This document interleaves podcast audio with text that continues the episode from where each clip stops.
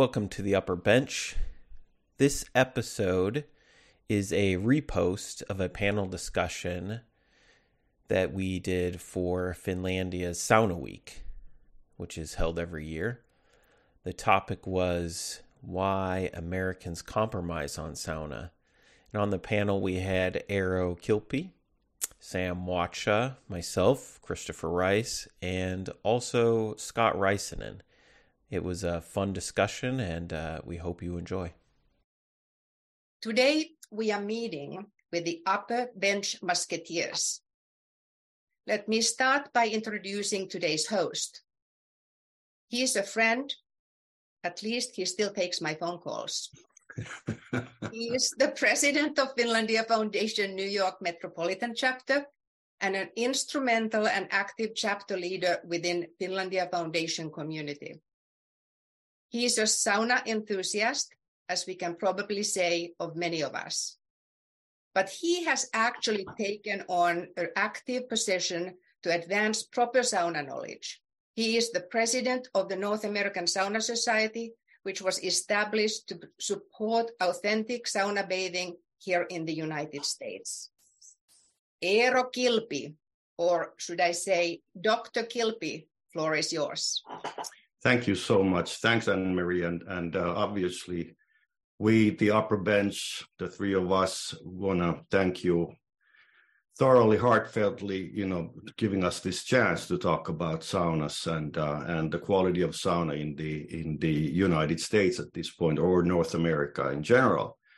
So yes, I uh, I am the president of North American Sauna Society. Besides the uh, being the um, uh, running the Finlandia Foundation New York chapter, and uh, just very briefly, I'm going to say at this introduction part that uh, we established the North American Sauna Society in two thousand four, and the idea was that that actually our mandate has not changed, but it hasn't gotten too much better either during the years. It, the, we were afraid uh, twenty years ago that the uh, that people would not understand what the actual authentic sauna bathing is about, and uh, and we are a little bit uh, at the, at the there's a there's a nice boom going on when it comes to sauna in the U S particularly right now. Why not also in Canada? But the idea of sauna bathing, uh, authentic sauna bathing, is still a little blurred. Uh, th- that's how much how much I'm going to say at this point. Christopher, would you follow? Yes, um, my name is Christopher Rice, and I'm not Finnish, but um, I uh, sometimes go by the nickname Risto. I like that shortening of Christopher. And um I have the pleasure of being able to speak regularly with um, Eero and Sam and uh, Scott Räisänen, who just joined us. Um, and I just enjoy sauna and geeking out with these guys. Um, my family uh, got into sauna about seven or eight years ago. And uh, we didn't really, we didn't understand the, the Finnish expression or that there was really much to it. So it's been a pretty big adventure for us. Sam. Yeah, and I'm Sam Wacha, one of the other hosts of the Upper Bench podcast. Um, been enjoying sauna for a number of years, and I'm an avid builder, um, designer, um, and, and anything and everything sauna. So when I met up with uh, Risto and Eero and, and and everybody else I've met through these last few years in sauna, um, it's just it's great talking about just the all the differences, but then again, all the similarities that we all share uh, in our love for sauna. Um, so yeah, love it. Love, love talking about it. So uh, happy to be here, but I'll, uh, and then we've, uh, we've brought a special guest with us today. Um, so Christopher, myself and Eero make up um, the Upper Bench podcast. And we've asked Scott here to join us today as kind of a little uh, guest panelist. Scott, I'll let you introduce yourself. Hello. Sorry, I'm late. Um, Yeah, I'm, uh, I guess, uh, lucky enough to enjoy sauna my entire life, kind of born into the practice. Um, so I feel pretty lucky about that. Um, as far as, uh, in addition to that, I, I have been working in the sauna industry for, I'd say, going on twenty years or so. Um, so, so been, um, selling and, uh, building, um, and then, of course, like I said, using. So happy to be here today, and thanks for having me on, guys. And again, sorry I'm a little late. Better late than never.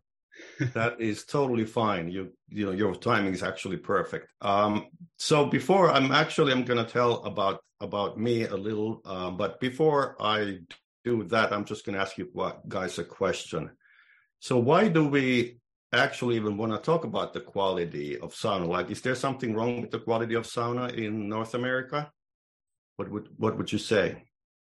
Well, I, I think that there's a lot of factors, which I'm sure we're going to get into, um, you know, that qualifies what a good sauna is and what a bad sauna is, um, you know, and th- there's just so many varieties out there currently, too, that, um, you know, I think a lot of people don't know which way is up. So I, I do think that there is a problem, because when people don't know which way is up, that that's that's going to be a problem uh, for everybody as a whole. So I think we all need to get together and kind of put our heads together and see what we can do about making sauna a little bit more of a everyday household name. Yeah, and um, to kind of answer that question, because kind of the question behind the question is like, why not just let everyone enjoy the the the sauna they know or the sauna they know? And of, of course, that's that's how it should be. If you enjoy something, no one should stop you from enjoying that. But there are kind of consequences to what our ideas are of sauna in the United States. Maybe not so much for the people here during Sauna Week, but for Americans in general. Um, before we discovered like the Finnish practice of sauna, I liked it okay. You know, if we were at a hotel, I would want to kind of go in and warm up. That's all I knew. You know, I knew don't put water on the rocks. I knew that much, you know, um, because the signs always said that. But my wife, Julie, she, she didn't like it. So I would ask her, hey, do you want to go with me into the sauna? And she would be like, no, I don't, I don't really like that. It's uncomfortable. It's, you know, it wasn't until we got into you know, practicing it the Finnish way and discovering how much there was to it that she discovered she loves it. So that's kind of the consequences of, of if you have a poor expression of it and people don't know any better, there's a lot of people that come to the conclusion that I don't really like that. I don't like to sweat. It's just uncomfortable. I don't like that.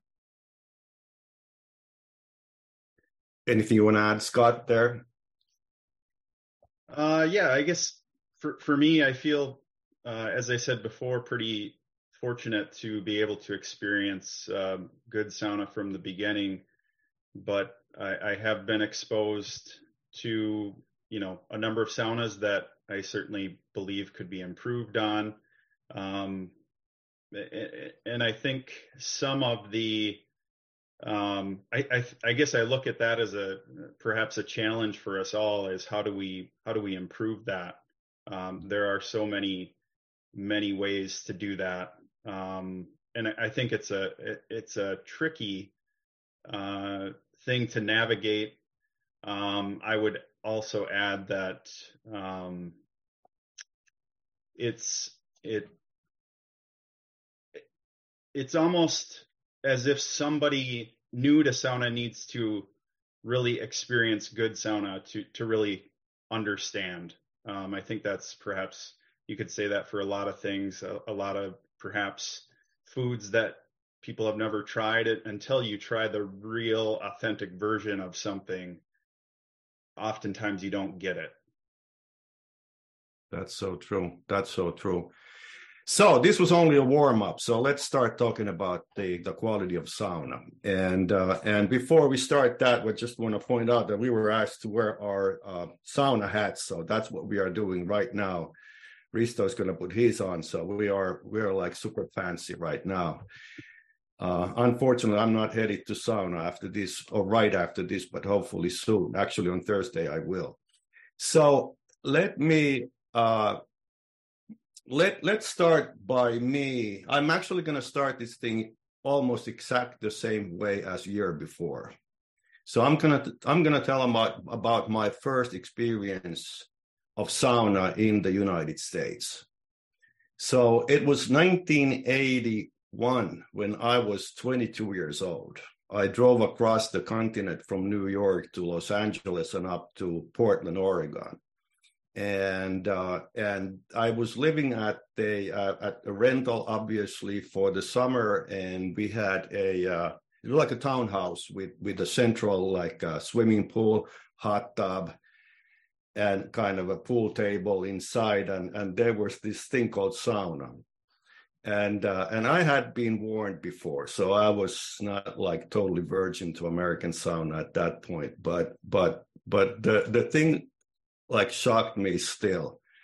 It was a, uh, there was a wall-to-wall carpet, something that was definitely not a sauna heater, like a radiator there. And obviously already then in the eight, early eighties, there was absolutely no water. And, and that thing, trust, uh, trust me, would have exploded if you threw some water to it. So it, it didn't even invite doing that. invite to do that but but anyway so it it something had been like totally lost in translation, something had totally vanished, you know, in the process, because obviously as a Finnish person, uh, uh I've been in in in the U S for twenty-five years now, but but you know, I've I've I've been sauna bathing for more than sixty years, and I thought that that that people would understand what a sauna is, but that's not the case.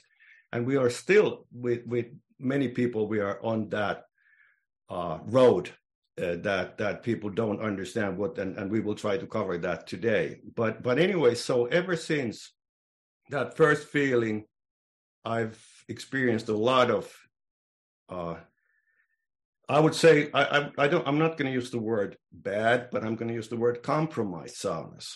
So something is definitely missed, and something is still missing, and and I will talk about that a little more later. But anyway, so hence, uh, when we moved to the U S a little after, I was asked to join uh, and and and as one of the founders of the North American Sauna Society, and and and we've been trying to bring that uh, that Finnish style, not necessarily Finnish per se, but the Finnish style sauna bathing uh, experience to the uh, North American folks. Anyway, so so that that that's how I uh, felt, and that was my incentive to to uh, start working on this field. Uh, Risto, Christopher, you're gonna tell us a little about, you know, your studies, what you've learned about this, about sauna in North America, right? Yeah, and you guys can jump in, you know, anytime yeah. I get something wrong, or you know. Um, but what I've gathered, what I've learned in my studies coming from knowing nothing, um, I didn't even know sauna was from Finland to, at the beginning, at the, where we were coming from. Um, so there's, it's kind of like a, there's kind of a two stories about sauna in North America. The first one is, uh, from Finnish immigrants.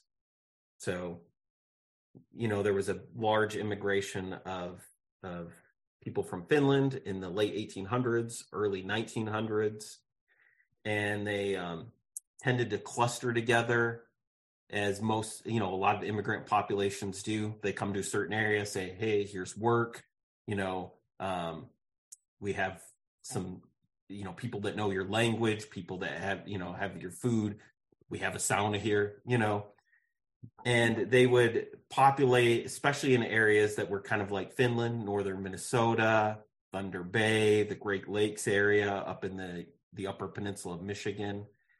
And they brought their sauna culture with them.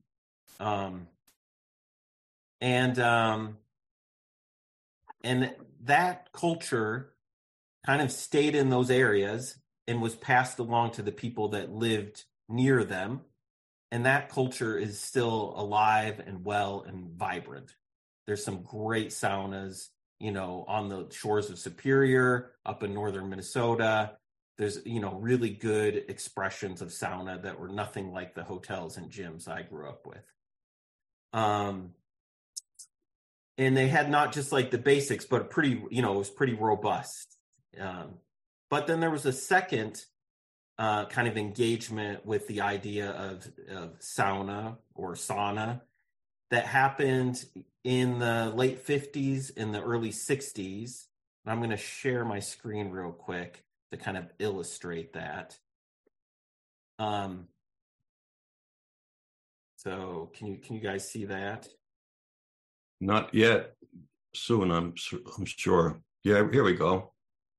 So this is, um, this first right here, this is from Google, and it's showing the mentions of the word sauna in books in English. So you can see like the forties, something starts to happen, and then the late fifties, and then after the sixties, it really starts to take off. Um, and so, you know, by the time you get to the eighties, nineties, two thousand, you know, most Americans would understand that word. It's not a foreign word anymore to them. And then this right here is from mentions in newspapers uh, in the United States. And this is, you can see um, from the nineteen thirties onward. And then the sixties, there's really a large uptick. Um, and so you have lots of advertisements uh, uh, of saunas being sold, that type of thing. And then it starts to kind of uh, taper off. You know, these days newspapers aren't that common, but it's tapering off even, even by the eighties, it's starting to come down a little bit. Um, so, and then this is, uh, um, before we started thinking of it as sauna in North America, you might've seen the term vapor bath. That was common, or steam bath. They didn't even use the word sauna. And, um, so you go look on Amazon for sauna and what are the best selling items. They're remarkably similar to this vapor bath. And this is from the late eighteen hundreds. I think it is eighteen ninety-six. Um, so, so it became really like well known in, in the U S after the sixties, but not, and it started out pretty well. Um, there's a gentleman named Cecil Ellis on the East Coast selling saunas, one of the early, and then Viking sauna on the, oh, Cecil Ellis was on the East Coast, and Viking sauna was on the West Coast, and this is back in the late forties. Um, and sauna then was a building outside. It was, um, you're throwing steam, you know, it, you have the bathing aspect. They even mentioned using vitas in the sauna. But slowly, it didn't take too long. It starts to, in the sixties and seventies, it starts to move indoors, in the basement. You start to lose a lot of the elements. And I think that's partially because there wasn't, the, you know, the Finnish culture wasn't necessarily guiding that process along. It, people would just read about it in the newspapers. And it became, started to become like a status symbol, something you might find at a spa or a way to lose weight. You know, I heard it was healthy. And it just, lot, you know, because it didn't come from the cultural um, connection from those Finns up in the U P and in Minnesota and in Thunder Bay and all those areas, it didn't, it wasn't able to, to really flourish um, so that by the time we get into the two thousands, like my family has no clue what sauna is. Hey, Even Christopher, though- can I interrupt you for a second? Yeah. The, um, I, I think we spoke about this before, and, and I, I guess you guys were being kind, but I, I sort of like blame, you know, my own kind of people, because I, you know, some, some or most of Finnish people are, are known to be not very good marketers. Yeah, and, and I think that there was kind of a, uh, you know, we didn't stand up back in the day. We just like accepted that the, uh, that the sauna as a phenomenon was changing. And, I, and and again, you know, I'm I'm sure that we're going to discuss about this a little more soon. But before we do, I'm just going to say that uh, for the audience, that there's this Q and A. Press on the Q and A if there's some questions you want to ask us, because we can't see you, we can't see your hands or or or, or anything else of you. So so just type on the Q and A, and, and we'll try to answer your squ- questions as we as we go along. Sorry, Christopher. Well, and that's about the end of what I have. Um, I think once it hit the the night the newspapers, well, it was good for, like, you look at the graphs and that's pretty exciting and maybe good for sales if you're selling. It kind of was a little bit uh, doomed, I think, at that point. Um, it, it would have been really difficult to stop the momentum that happened once it became a fad. That that's so very true. And, and again, coming back to the start of, of North American Sauna Society, that was the influx of in, infrared coming to the country. And uh, and uh, and now, what what are your feelings about the, the present day uh, marketplace? How would you say that? Where where do we stand right now, sauna wise, Scott and Sam? Well, I think right now we're just we're seeing a huge influx of new companies hitting the market uh, ever since you know the. Uh, you know, ever since the pandemic, um, and things have kind of loosened up a little bit, you're seeing a lot of people understanding the, the interest in sauna is, is rising, and people are trying to take advantage of that. Um, and if they're doing so without being mindful, uh, you know, it, it can grossly erode the quality of product being out there, because, you know, when, when people are working with razor thin margins, um you know are they going to worry about proper ventilation, or are they going to worry about how how tall the sauna is, or or where the bench placement is? Uh, they just want it to look like an advertisement on something that someone's going to sell, um and, and that's unfortunate. So I think there are still some players in the in the space that are doing great things, um and there are some big players in the space um that could could improve. Yeah, I agree with uh, what what Sam says. Um, you know, I, I would add that it, it seems that more people um, that maybe don't have a Finnish background are asking really good questions um, more recently than ever before.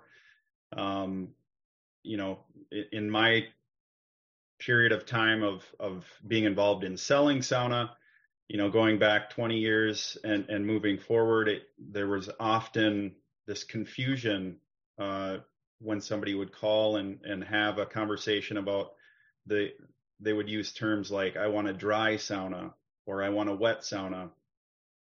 Um, and, and it would require clarification what they meant by that. And every person, it could mean different things. Um, whereas, and, and also going off of what Sam mentioned of, you know, there were only a few players in the game uh, twenty years ago, and only offering so many um, sauna heater options.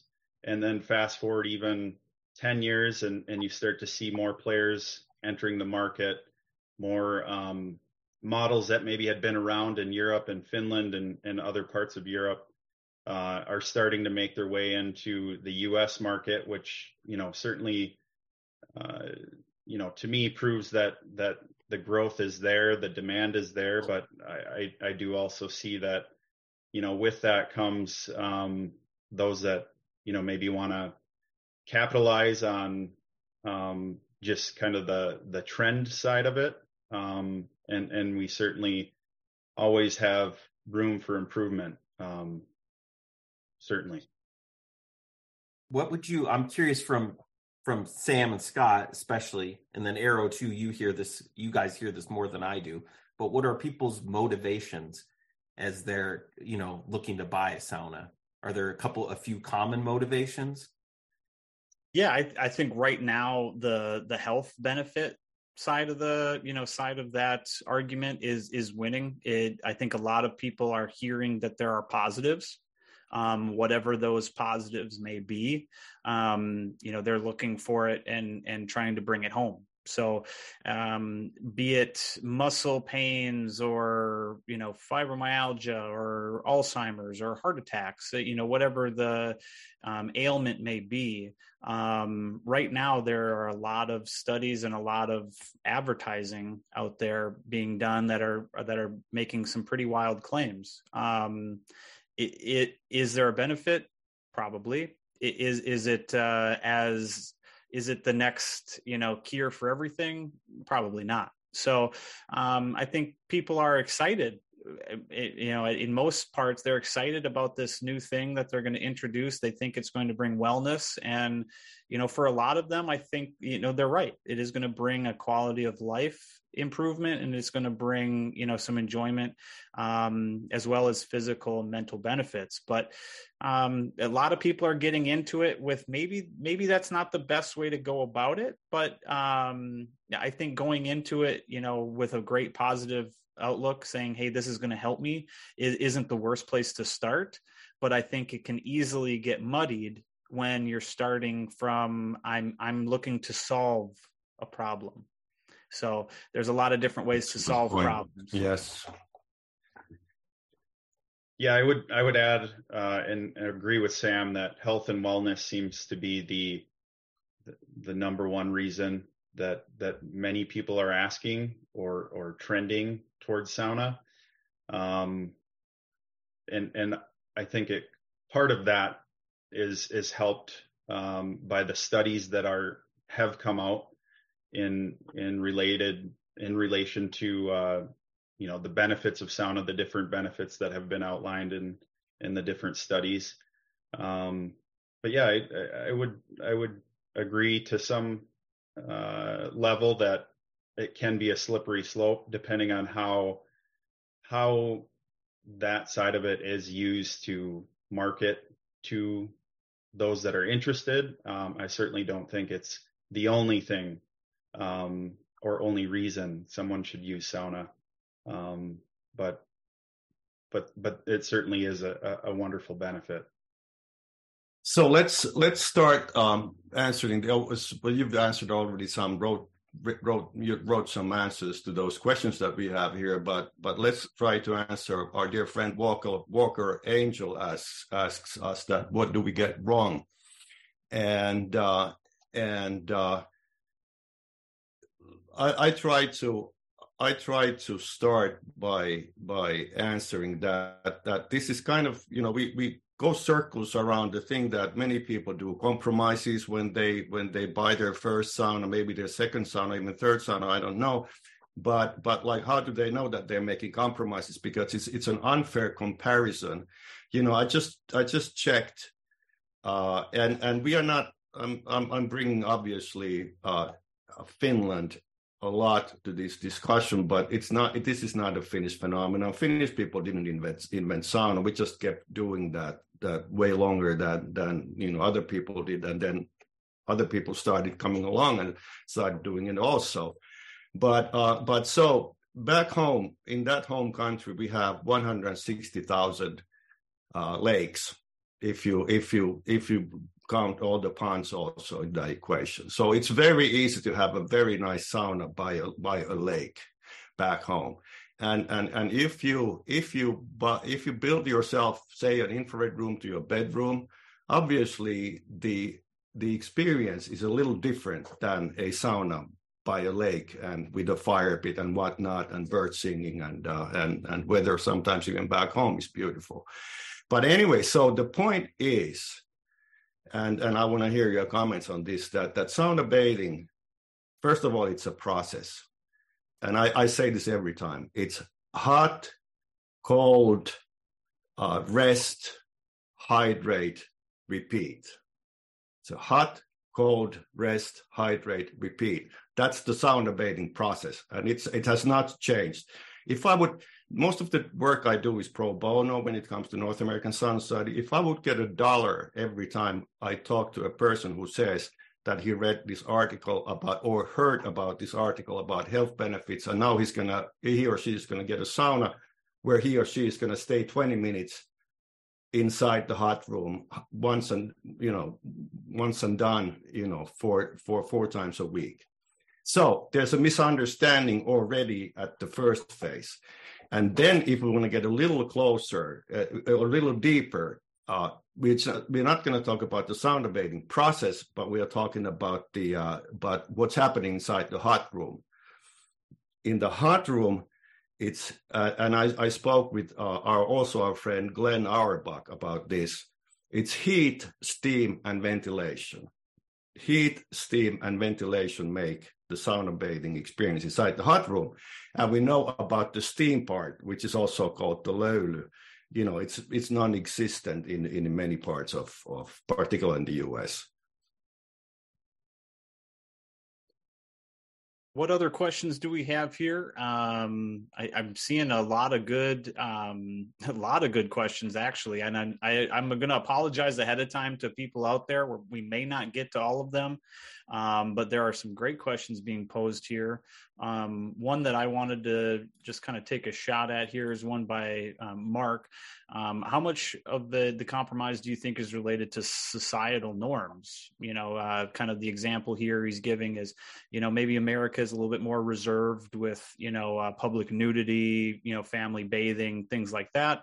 Um, and then he brings up a question about, you know, hotels and insurance fears, you know, about throwing water on the rocks. So I, I think he brings up two really good points. Um, you know, this, you know, the um, America has, has that kind of uh stigma of being, you know, kind of the reserved, um, you know, we're, we're glad to put somebody with a gun in their hand on a billboard, but, you know, God forbid if somebody doesn't, um, you know, show a little skin. So it's, uh, you know, a little bit wishy-washy there, but I think it does bring up a good point because if, if let's say America was one hundred percent fine with nudity and, and, you know, no giggling, snarking, you know, and it was just an everyday thing, would sauna be more, uh, you know, more accepted? I, I don't know. I, I, I, it would be easier. You're taking away, you know, one of the maybe restrictive pieces that people may fear,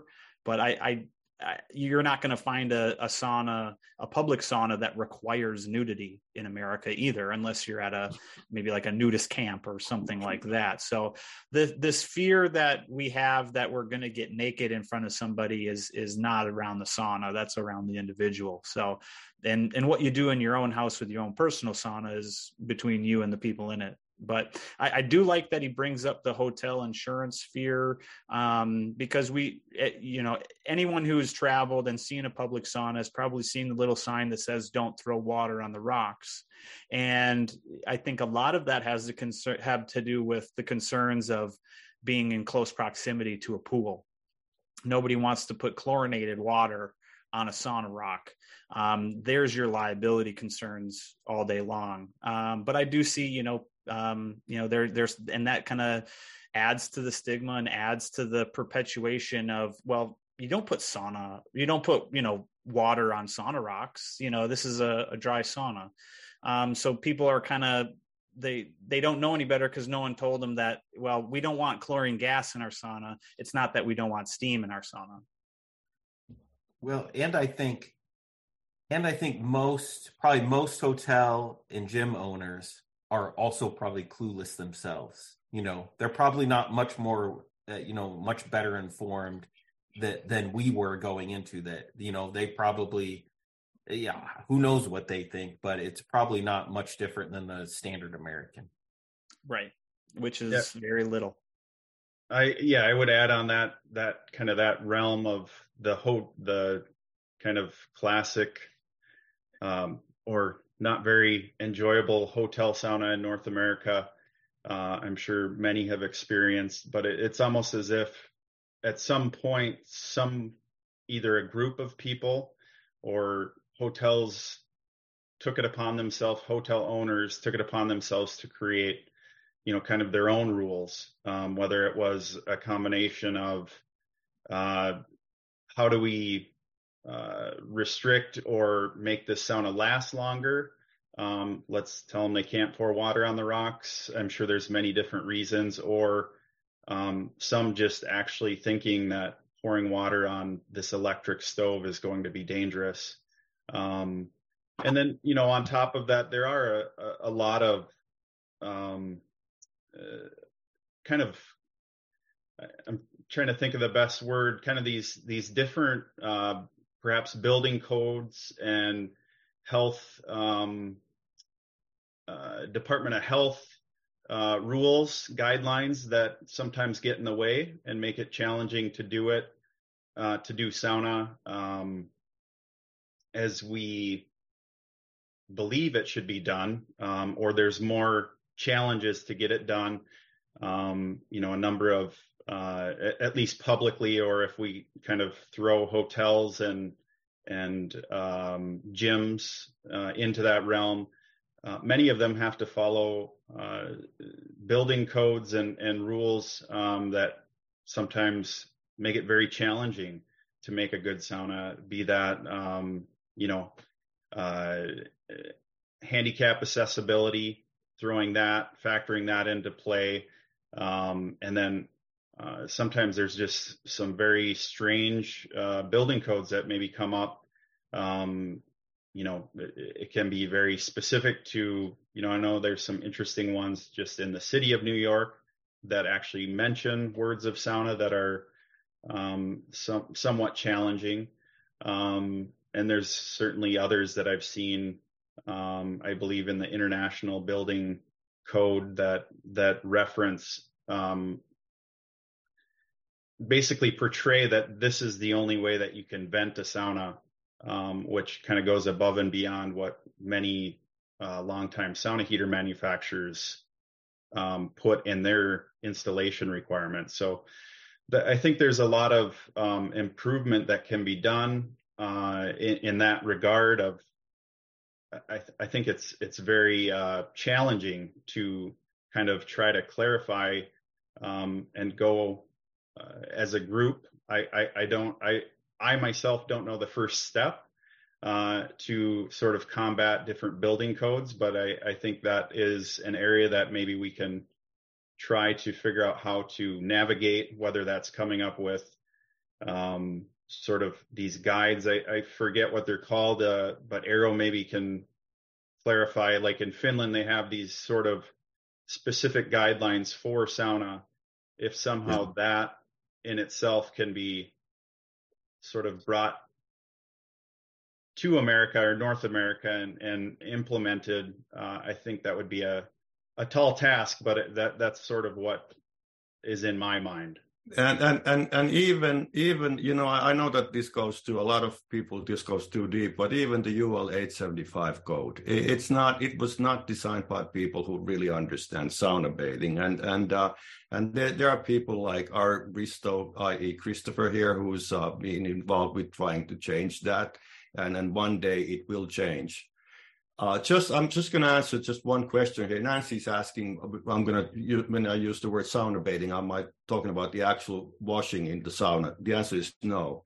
I'm just, I don't, I don't have a better word for it, but the sauna bathing process, it includes, and I, I did not mention this, but you take a shower, you know, you're supposed to take a shower first before you start sauna bathing, or it's, it's, it depends, it's, it's good manners. And, uh, and when it comes to that, what Sam was talking about, chlorine, the chlorine in a, in a public sauna is exact the same reason why back home in Finland, many, many saunas actually ask you to go in, into the hot room naked so that you don't bring that chlorine in your swim, swim trunks inside the sauna.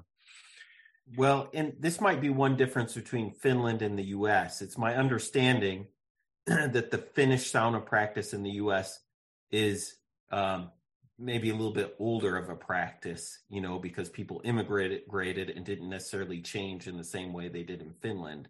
So I think still up in the U P, the washroom and the hot room are, it's more common for people to wash in the, in the hot room. That's okay. Yeah. Yeah. I understand.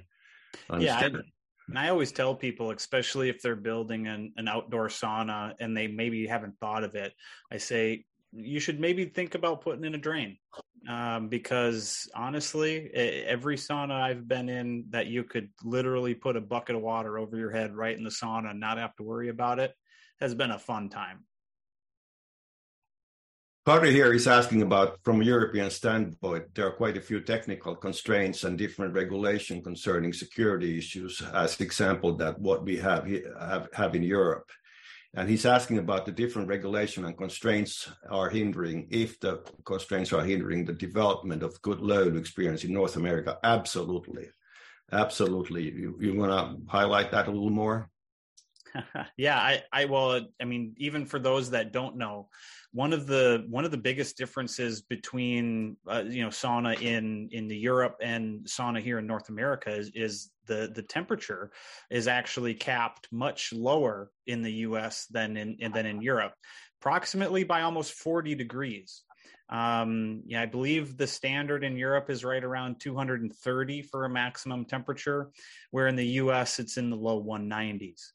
So if you're someone who is accustomed to saunaing, you know, in two hundred Fahrenheit plus, um, you're going to be disappointed uh, when when you come to the U S. Well, and that's, you know, that's a really interesting, you know, one ninety-four maximum. It's depending on like, where is your sensor, yeah. you know, you may, your bench may be way below that. So like, you know, again, one ninety-four maximum. Um, and I was super curious about that when I learned that, because it's such a specific number. It's like, why one ninety-four, which, yeah. which one ninety-four translates to ninety Celsius, which I've learned is like a temperature, like a safety temperature for certain wiring, if it doesn't have extra insulation. So sure. My guess is that it came from some sort of component. Electrical code.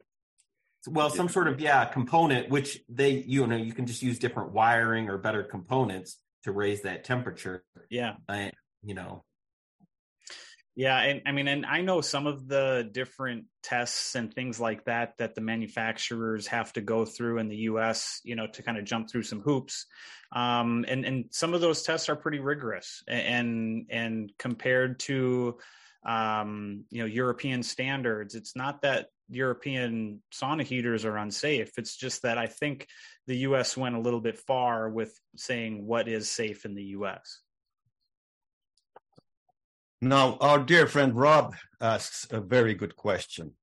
Can we talk about the issue of edu- ed- educating general contra- contractors who typically have never taken sauna and make mistakes and do shoddy work because they don't understand what they are building? For example, the manuals are not written in a way that explains sauna to an American contractor. They ignore the most basic instructions, like the venting details. I guess this is a question for Sam and Scott. Um, Scott, I'm going to let you take a swing at this one, because I, I, I've already been on the phone with contractors all day explaining this. yeah. Um, yeah, I would say first and foremost, uh, it seems to be that uh, very few contractors like to read manuals to, to begin with. Um, that, that in itself, I think, has its own challenges. Um, but you know, I, I certainly believe the manufacturers um, could make improvements. Sometimes I think they they may have their hands tied in terms of the manual has to have certain language in it, um, and and they maybe can't stray from, you know, certain things.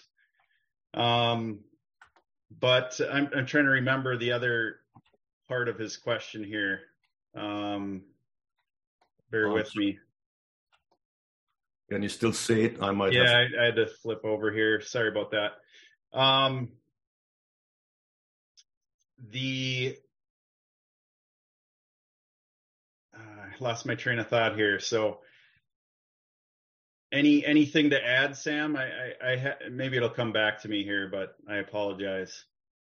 No, no, no worries. I... You know, from my from my experiences, you know, I've talked to a lot of of uh, custom home builders, a lot of general contractors, a lot of remodelers, plumbers, things like that. It, every single one of those guys had never been in a sauna, and and was asking me questions that I thought, you know, might be common sense. But again, when when you've never had any experience with something, um, there's no common sense, you know, there. So, you know, as far as, you know, oh, well, you know, insulating the walls, and, oh, can I, you know, do we need drywall? Do we need this, prepping the space, or, you know, if people are building interiors, um, you know, but when people are are dead set on something, they they will often just kind of move forward. You know, when I try to talk about venting, um, or, you know, creating that that circulation of air in a in a home sauna, um, sometimes I have to kind of educate users on on why that's needed and why that's good. But, you know, again, too, they think, well, if the vent is, you know, here, you know, aren't, isn't steam just going to be pouring out of that vent into my, into my room if, you know, it's an interior?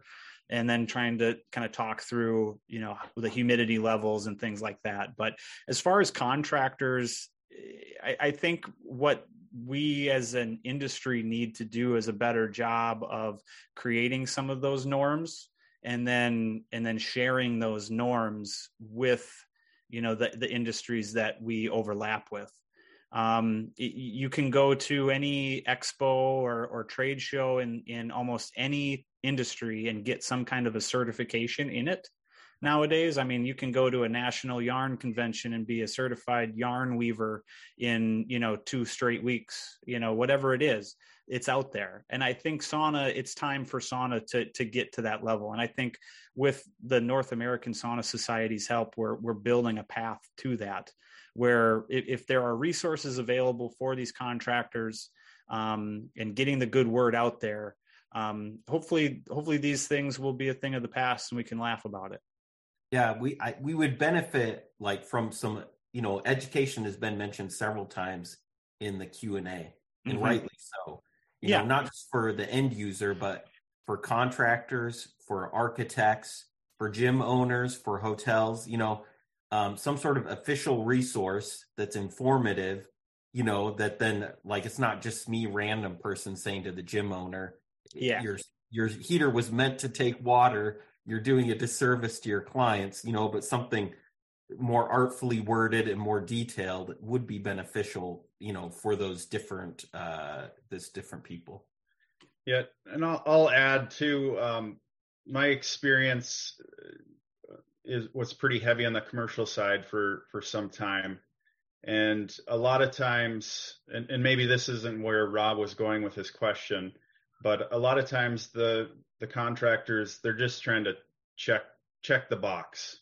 Okay. The sauna's done and they're only going to meet the minimum requirements. So perhaps, you know, it, it's a combination of, you know, leaning more on the manufacturers with better details, um, And and also maybe leaning heavily on the architects to, to detail and specify uh, more precisely what exactly they're looking for, for the, you know, w- whether it be the intricacies of the ventilation um, and, and the other parameters. Uh, oftentimes it, when when you look at a plan uh, for, for, say, a big commercial project, It, it's just the square room. They they really don't even identify where the benches are. Um, and I, I would say that oftentimes that contractor, he's just checking the box to say that he got that part of the project, which, you know, is such a small piece to a huge puzzle. Mm-hmm. Um, and they're just trying to check the box to get on to the next thing is my my guess. I have a I have a theory on that. It, it the uh, the obviously we're talking about the same thing. It's that that, that the real authentic sauna is not really understood for, for the most part, you know, for, for most for the most people. And and uh, and and when you like when you put the uh, say a uh, steam steam bath, uh, infrared room, a hot tub, and a sauna on the same level, then you have Then you have like four different ways of uh, of uh, what's the right word, thermotherapy. But now the idea that we have here, which we are trying to prove, which is so difficult, is that sauna, an authentic sauna, can give so much more than these other alternatives. And and and so in a way, we've been pushing the sauna down. And uh, and and now let's un- let's answer uh, and and we have to we have to try to um, you know we are we might be able to go a little over time, but let's try to answer these questions now if that's okay with you guys. So so Vlad is asking on the topic of wellness, how do you think we can combat a resurgence of the cheap sauna trends of the eighties when social media and marketing made it even easier to get away with it? Um. I- I get this question quite a bit, and and it's something that I that I definitely discuss and think about quite often. Um, this is something where the the good saunas of the world need to rise up and they need to show themselves. We we need to not be bashful about traditional sauna, and we need to share those experiences with others as well, and share them on social media.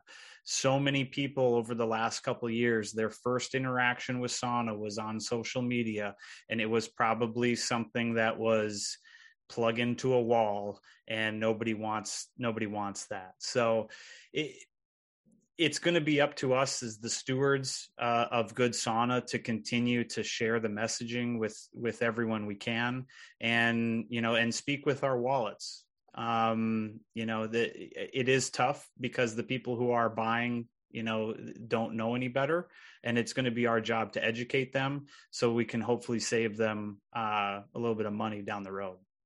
Well, and it's, it's long-term thinking. You know, as a business, you might be able to sell, you know, something that's called a sauna for two thousand dollars. You might be able to sell lot, tons of those versus yeah. something that's more expensive, but long-term building like a, it's not a solid foundation. Eventually what you're selling is going to end up as a closet or on Craigslist, you know, but if you sell something really good, that thing is eventually going to sell to the friends and neighbor of the person you sold it to, if they mm-hmm. understand the whole sauna pro- process, and that you ask them, like, what kind of sausage do you eat as part of your sauna experience? They're not looking yeah. at you like you're asking a, you know, crazy question. Yeah, yeah, because it, we need to get to a point where it's, yeah, the, the sauna is common, commonplace.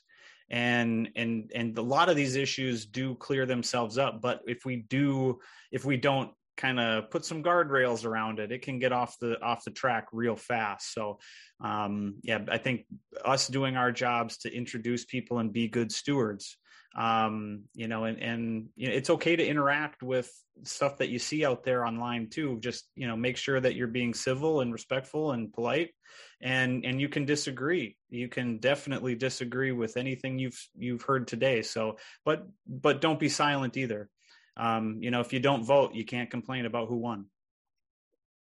I want to add what uh, my friend Arno Minkkinen was asking there about, or suggesting that there would be a shower room, a picture of a, a Finnish Finnish lakeside. And uh, I just want to say that that one one uh, part of business that is driving where we are going are the spas, and and and there will be and there are many great spas in the works in North America. And and they will have uh, they will have fantastic uh, scenery, so to speak. And, and and at the court, at least as far as I know, somewhere there is a real Finnish style sauna always. So so they do have all the what I was mentioning before, the hot tubs and the infrared rooms and the whatnot. But but at least there's supposed to be somewhere the real deal that you can enjoy also. And then our dear Frank, also my good friend Frank Dawson is asking, I would be interested in your ideas on frequency and procedure to clean and re- rejuvenate sauna, woodwork, benches, and backen. And before I give this ch- chance for you two guys who actually know what, what the answer is, that I it's all boils down to me to a drain. So I want to have a drain, and I'm I'm going to spray the, you know, hose the room, and, and I'm almost done. And then maybe once a month, once a month, clean it, rub it a little better. And obviously, if it's a if it's a commercial sauna, public sauna, then it's a different procedure. But but that's how I would do it. Yeah, I, I tell people, you know, a, a light uh, soapy mixture, you know, a few few drops of Dawn dish soap in a bucket of water with a bristle brush, um, you know, and, and go to town, and then and then take a, you know, uh, some clean water over that and wipe it down again. You don't want any soap residue or anything like that on your benches, but the less chemicals you can introduce to the hot room, the better. Um, and prevention is always going to be the best, the best case. So, uh, sit on a towel or sit on some kind of a barrier between you and the wood, uh, to preserve the life of that wood. There's a question here. It says, what is your opinion of infrared sauna? Uh, uh, asking us generally. Yeah. I, I would, I'd like to hear Scott's uh, response. Yeah. uh, yeah, I don't, I don't think it's a sauna, number one. Um, but uh, I, I think it's a, it, I think you have to talk about it um, to some degree um, because there's plenty of people that believe that is uh, a sauna um, or believe that it is better than a sauna. Um, I think, you know, I think that's personal preference, what you think is better. You know, obviously the one you're going to use the most is, is perhaps better. Um, but, uh, it, it's certainly, um, there, there, many or most seem to be built to, to sort of look like a sauna, wood lined. Um, but it's, it's completely dry and, and very low temperature. So, um, you know, certainly not a sauna in my book. Yeah. It's, di- it's different. Yeah, it's it's totally different. And and uh, and uh, you know, some people say that I hate uh, infrared rooms. I don't hate them, but it's it's not my cup of tea. It, and like Scott says, it's a personal preference. And uh, and then I'm glad that Mark uh, posed a question. Uh, he's asking, are there any programs that provide some sort of an ambassador program, folks that teach, demonstrate, instruct those that don't know how to do sauna right? So the North American Sauna, Sauna Society is trying, at the trying phase. We just had our um, board meeting on Friday. We are trying to build up a, um, a, a totally volunteer, volunteer-based ambassadorship program around the United States and Canada. And uh, and it it, uh, it either is going to fly or it won't. But we're trying to do that because there's a, there are so many people who are, who are so past, I mean, so, so, um, adamant about uh, and um, and and and eager to to to put out the good word, so um, so uh, there are many people like us who wanna who wanna go out there and uh, and but like Sam is repeating here, tell, telling us that that we have to do it in a uh, in a in a constructive way. You know, it's just like yes, yes.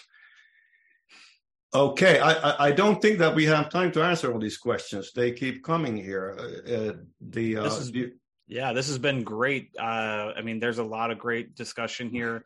You know, there, you know, some of these comments are great. Uh, you know, I, I really am just thrilled that you know we're all together here talking about sauna and and and just and being passionate about it. I, I think if we just continue this passion forward and and continue meeting like this. You know, by the time we get the the fiftieth reunion of Sauna Week, hopefully we can laugh at these old videos with our dumb hats. Um, but I love mine, uh, Slava Ukraini, um, love it. So, well, I, I think that we can, if you have time, we can go through a couple of other questions. But I, I just want to say that um, first of all, I I love this panel. First of all, Eero, you and I are the the oldies of this panel or this group. And I, I think it's wonderful to see the next generation picking up on this topic. I, I think that's huge for us. And uh, when we talk about the infrared sauna, let's not mention the word sauna in, in that context. I think in infrared room and our uh, traditional sauna, they have a very different function, if you ask me.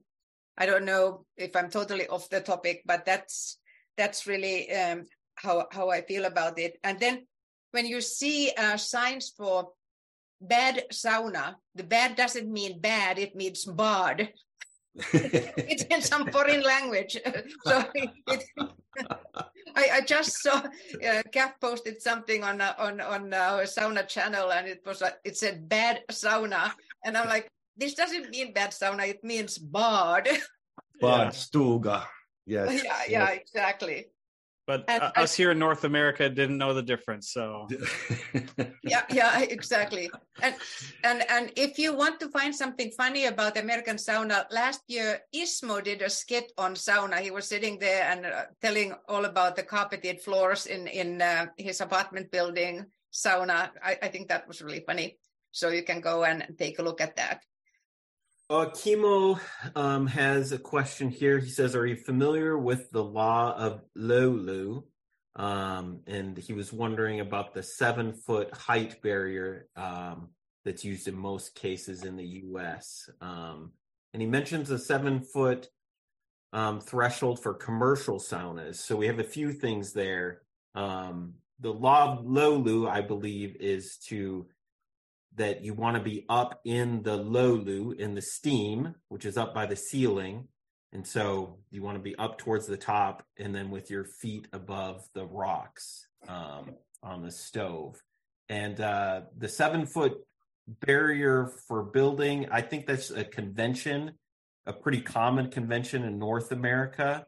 Um, I don't know where it came from. It's just what you find if you Google it. Um, and people hold to that, you know, dearly, but you don't, a sauna doesn't have to be seven foot. It can be taller. Our family, we built a ten foot tall sauna in our hot room. Um, and then, you know, perhaps Sam and Scott can answer the seven foot height for a commercial sauna. Is there a limit on that?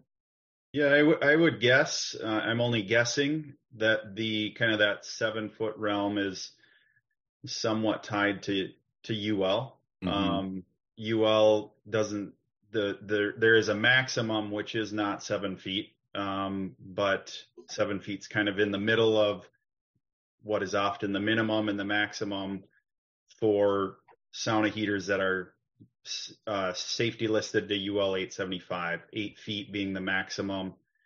Um, and then the minimum size, it's somewhere in the six foot to six and a half, depending on the heater model. Um, so I would guess a lot of that is tied to some of the um, uh, interesting um, safety listing requirements, wherever those came from. I, I can only guess, but I, I'm guessing a lot of it is that seven foot height is tied to that to some degree. And I also think it's loosely tied to shipping and availability of goods. Um, you know, your standard uh, framing two by four is ninety-six inches, um, which is eight feet. So it's a heck of a lot easier to cut the ends off of it and have a seven foot board rather than pay a thirty to forty percent markup for a board that's only two feet longer. Um, and, and shipping things that are over eight feet long or eight feet wide, the costs go up dramatically. Well, and, and when it, when sauna moved into the basement, basements tend to have lower ceilings. So if you were a, a sauna manufacturer, Uh, you probably don't want to build a bunch of different sizes. So this is part of where the compromise maybe came in. As soon as it came indoors, and then now that you're selling a kit, they're probably shorter kits so that it can fit in a basement as well. Exactly. Eero, I guess I'd be curious if you have anything to add from more the European side. Is there, uh, maybe not sauna related, but is there sort of a standard height for rooms in in a typical Finnish home, um not not related to sauna, but I would, that would maybe be another yeah area. They used to be they used to be higher, they used to be taller back in the day, but now they're now they're making them them them uh rooms are not that that tall anymore. But it, it when it comes to sauna, I don't actually No, uh, I I believe they tend to be higher than the seven feet saunas, the kind of standard sauna back home. The the, the problem is that that uh, the, we were talking about the law of law, law of löyly and, and, and that stuff. The problem is that that even back home, I think because they try to uh, serve the uh, the international clientele, you know, the benches happen to be sometimes way too low. Even, even in Finland. And it's unbelievable, but that we're, we're sort of like taking a step back, even though we should go forward with that sauna bathing experience. Uh, go ahead. Isn't it a little bit about the height of the, where the stove is and where the rocks are? Yeah. The steam yeah. is coming, so that, especially yeah. when you're sitting on a bench, your toes should never be cold. Yes, exactly. As Christopher was, as Christopher was saying, your feet are supposed to be on the same level where the rocks are. Yeah. And so, then on the top bench, you need some sort of a height uh, in terms of when you are sitting there. So I think that's one of the one of the height factors. Yeah, yeah. And I usually, you know, I usually recommend to people to go from the ceiling down instead of the floor up. If you go with, from the floor up, you might end up at seven foot. But if you throw that out, you might end up building a ten foot tall sauna. So, and I highly recommend that. I, I would also add, uh, perhaps A D A uh, requirements come into play as well when you factor in uh, a, a lower bench is required to meet A D A requirements uh, if if it if a sauna needs that, and often facilities err on the side that they're not sure, so they just provide it, um, and that can kind of keep that ceiling height down um, because they have oftentimes more lower benching. And, and, or if you factor in, you know, I've been in a number of saunas in Finland where, you know, there's many tiers of benching to, to ensure that you are higher up. It becomes, or can become, difficult in North America if you need to follow or meet certain A D A um, requirements with a turning radius. So all of a sudden that really impacts how many levels of benching you can have based on the space provided. So I would guess that too comes into play, uh, keeping that ceiling height lower for those that maybe aren't able to get to higher benches. Well, and it, and also, even if you don't have the A D A, if you shrink the sauna room, there's not much room to get up. You know, correct. If you have a you have a five by five, that's yep. a lot different than a big cabin outside. So. Yep. I frequently have to talk to people about increasing the size of their sauna because it, people don't realize what it actually takes to move around and move and, and climb up. If if you're constrained on a three by three box, yes, you can sit inside of a three by three box, but are you comfortable? You know, and, and how, what are you banging into when you're moving around? You know, it, more room, the better. You can always, you can always, you know, add another layer of bench or, or something like that. But if you don't have the room for it, um, you're stuck with what you got. It's up to Anne-Marie, but I'm just going to answer one question and then you'll decide whether we're going to go on or not. But there's this Petri who's asking or saying, I believe these new electric heaters, pillar heaters, with high volume rocks, the most common temperature is around one fifty to one eighty. Maybe wood-fired heaters, the temperature is higher. Do people in North America use too little water water in their saunas? And I'm I'm coming back to what I said before. You know, inside the sauna room, we have the heat, we have the steam, and we have the ventilation. And and, and the steam in this case means the löyly, what we, we've been saying. So the answer is absolutely yes. People don't use enough water inside their saunas, but that's kind of a uh, that's that's kind of a smaller problem that we are facing, but that is a challenge. Mm-hmm. And and to speak about the pillar heaters, um, I'm a big fan of the some of the new heaters that are coming out to market with a, a lot more rock mass. I think that is really improving, you know, that that steam generation and and and allowing kind of a more ambient air temperature in, in a sauna. Um, I'm a kind of a fan of the exposed rocks. Um, you know, I, me personally, I'd use a wood burning stove, but even on my wood stack, you know, I've started to kind of creep the sauna rocks up, you know, the stovepipe. Um, more rocks, the better. I, I, I would say if you've got room for more rocks, it, it, they're always welcome because more heated rock mass, more steam, more surface area, I think it's just going to add, add to the experience overall. Yeah, and the more that I've gotten into sauna, the more I find myself wanting more steam. And I've seen that also for friends and family. They start out and they, they're like, oh, I don't like as much steam as you, but now I sauna with them. And it's like, whoa, you know, like. Mm-hmm.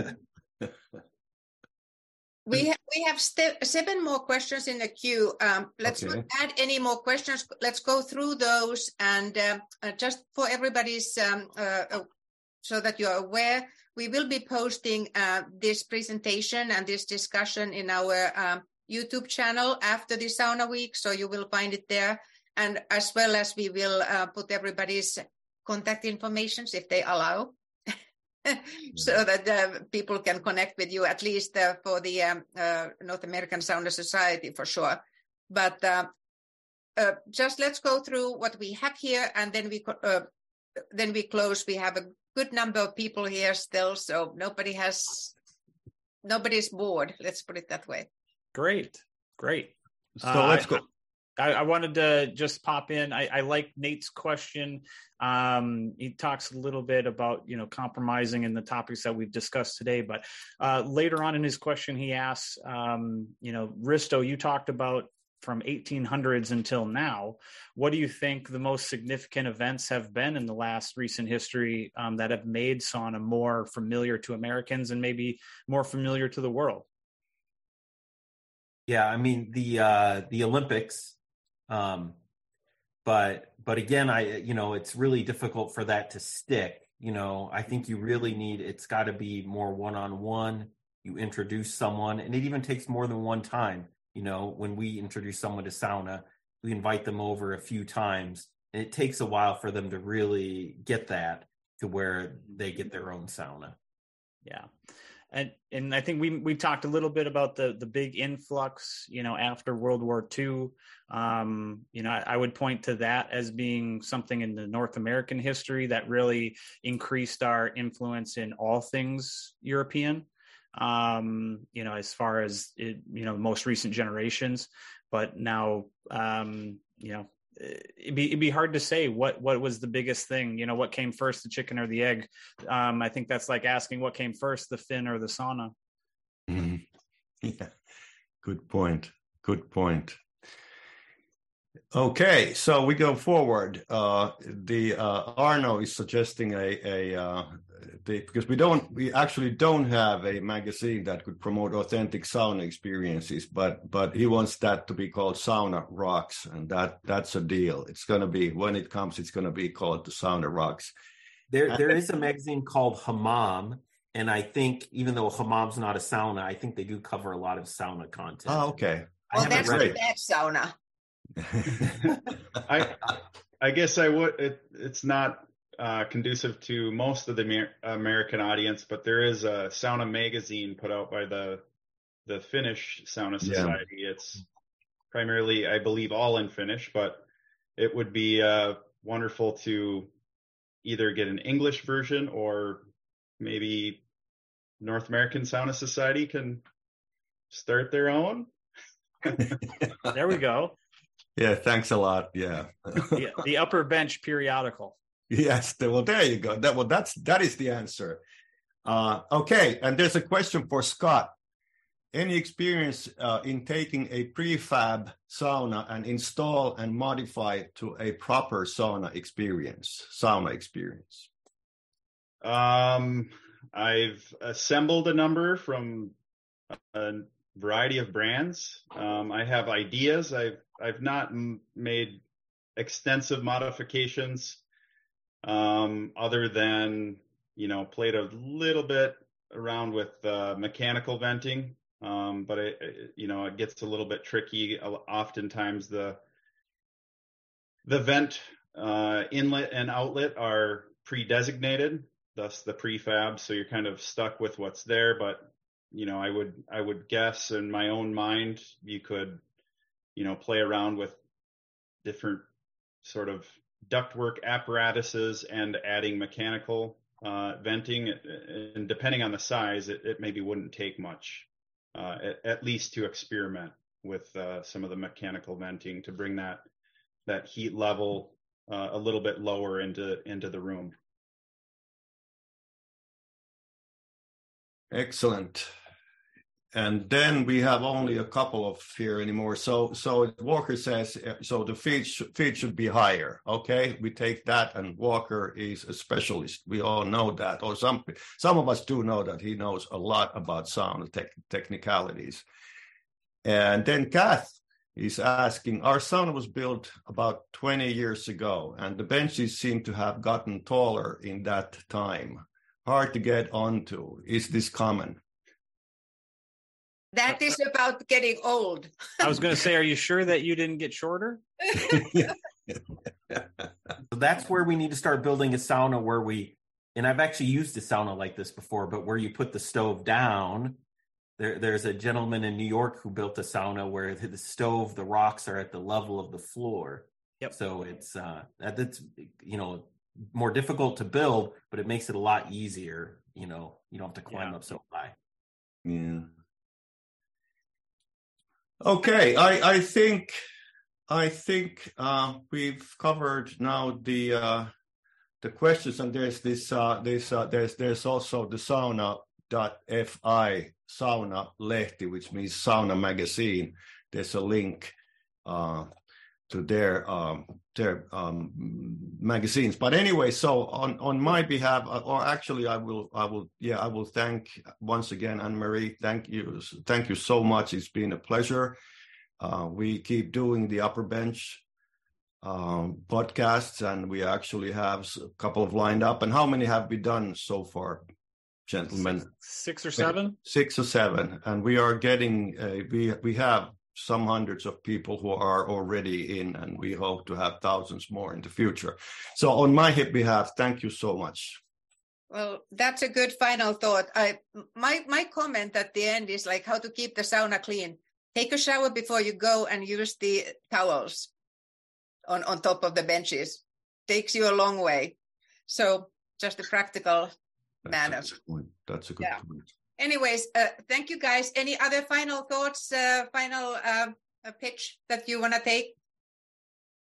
Uh, no, just thanks for having me. Um, and, and thanks for doing Sauna Week. Yes, th- thank you very much, all that attended. Uh, It's a pleasure being here.